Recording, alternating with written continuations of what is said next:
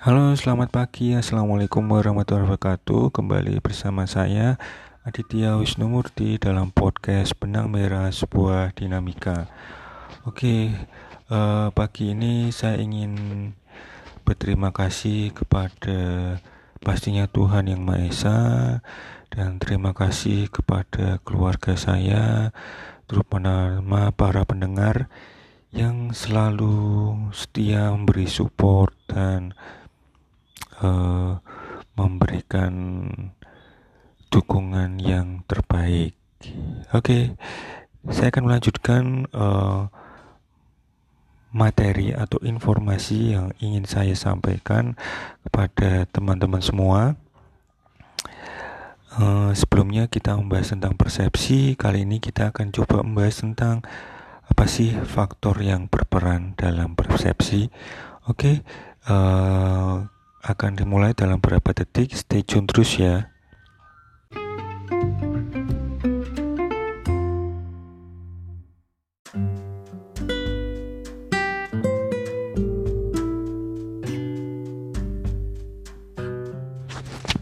Oke, kita mulai aja.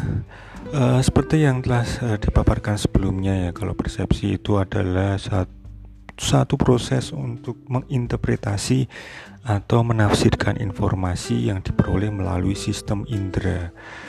Segala hal informasi atau fenomena kognitif itu pasti diawali dari proses persepsi. Proses mental atau proses mental pertama kali oleh manusia.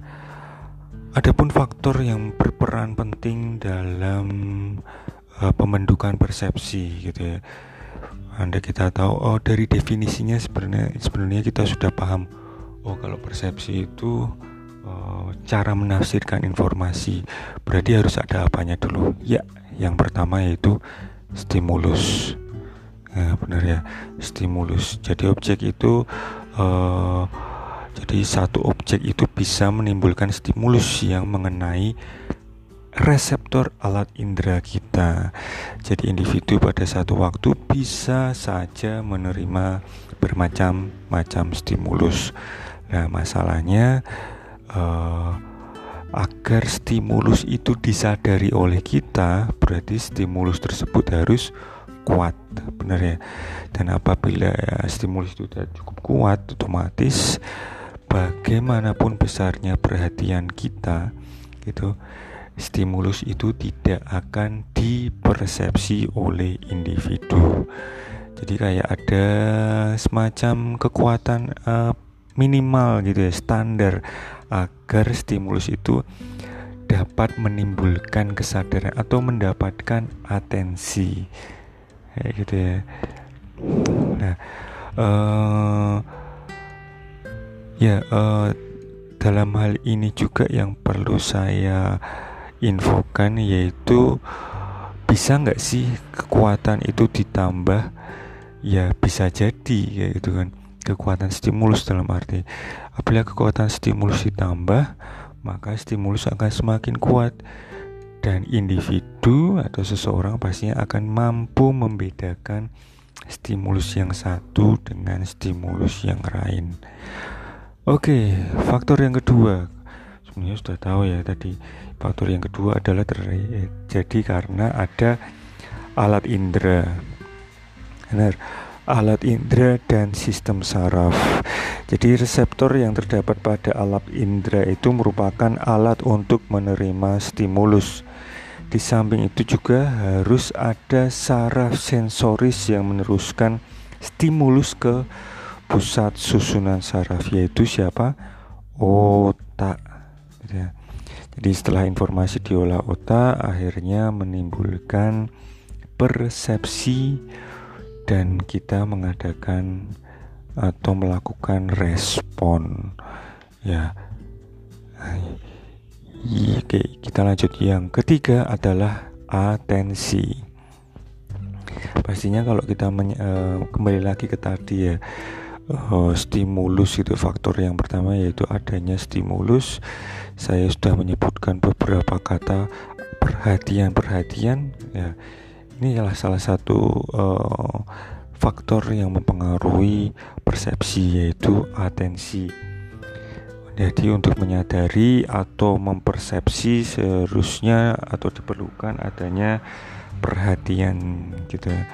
Jadi perhatian itu bisa dikatakan sebagai proses menyeleksi input tertentu untuk menjadi pengalaman yang disadari.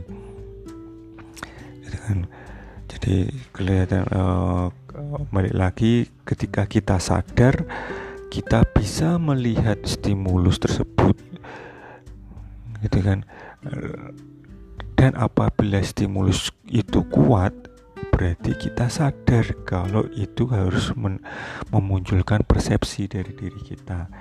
Ya, semacam bolak-balik kayak gitu. Kita bisa mempersepsi kalau stimulus itu kuat. Kalau stimulus itu lemah, berarti kita nggak, apalagi kita nggak sadar atau kita memperhatikan, berarti tetap aja itu kita nggak bisa mempersepsi dengan baik, gitu kan? Lah Pak, kalau persepsinya lemah tapi stimulusnya lemah, tetapi kita memperhatikan lebih, ya bisa jadi kita bisa mempersepsi objek tersebut dengan baik. Gitu ya. Oke, faktor yang terakhir adalah berkaitan dengan individunya sendiri, gitu ya. Lah kok bisa Pak? Iya, yaitu adanya sikap selektif terhadap stimulus, gitu ya. Jadi ini satu sikap atau satu sifat yang cukup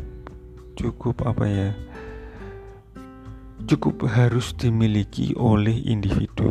Jadi kan seorang organisme itu paling tidak harus bersikap selektif terhadap stimulus yang tergantung pada sifat struktural individu dan sifat temporer gitu ya. Kalau sifat struktural itu seperti minat, kepribadian gitu. Kalau sifat temporer itu meliputi kondisi fisik, kondisi psikologis yang tidak permanen, ya namanya temporer ya. Nah, kalau kita mendalami organisme itu cukup luas atau individu itu cukup luas, kayak kita bisa melihat kembali faktor apa sih yang menyebabkan individu itu tertarik terhadap stimulus, kan banyak, seperti ada intent atau tidak, atau kuat atau lemahnya stimulus seperti tadi ya. Terus kemudian ukurannya besar atau kecil ya, otomatis yang besar kita akan lebih memperhatikan ya, benar ya, daripada yang kecil. Kemudian perubahan, pengulangan juga, dan kemudian kontras ya, istilahnya kontras itu sama halnya dengan kuat lemahnya pencahayaan kayak gitu ya, istilahnya terlihat atau tidak kayak gitu. Nah, seperti itu ya kalau kita melihat organisme atau individu.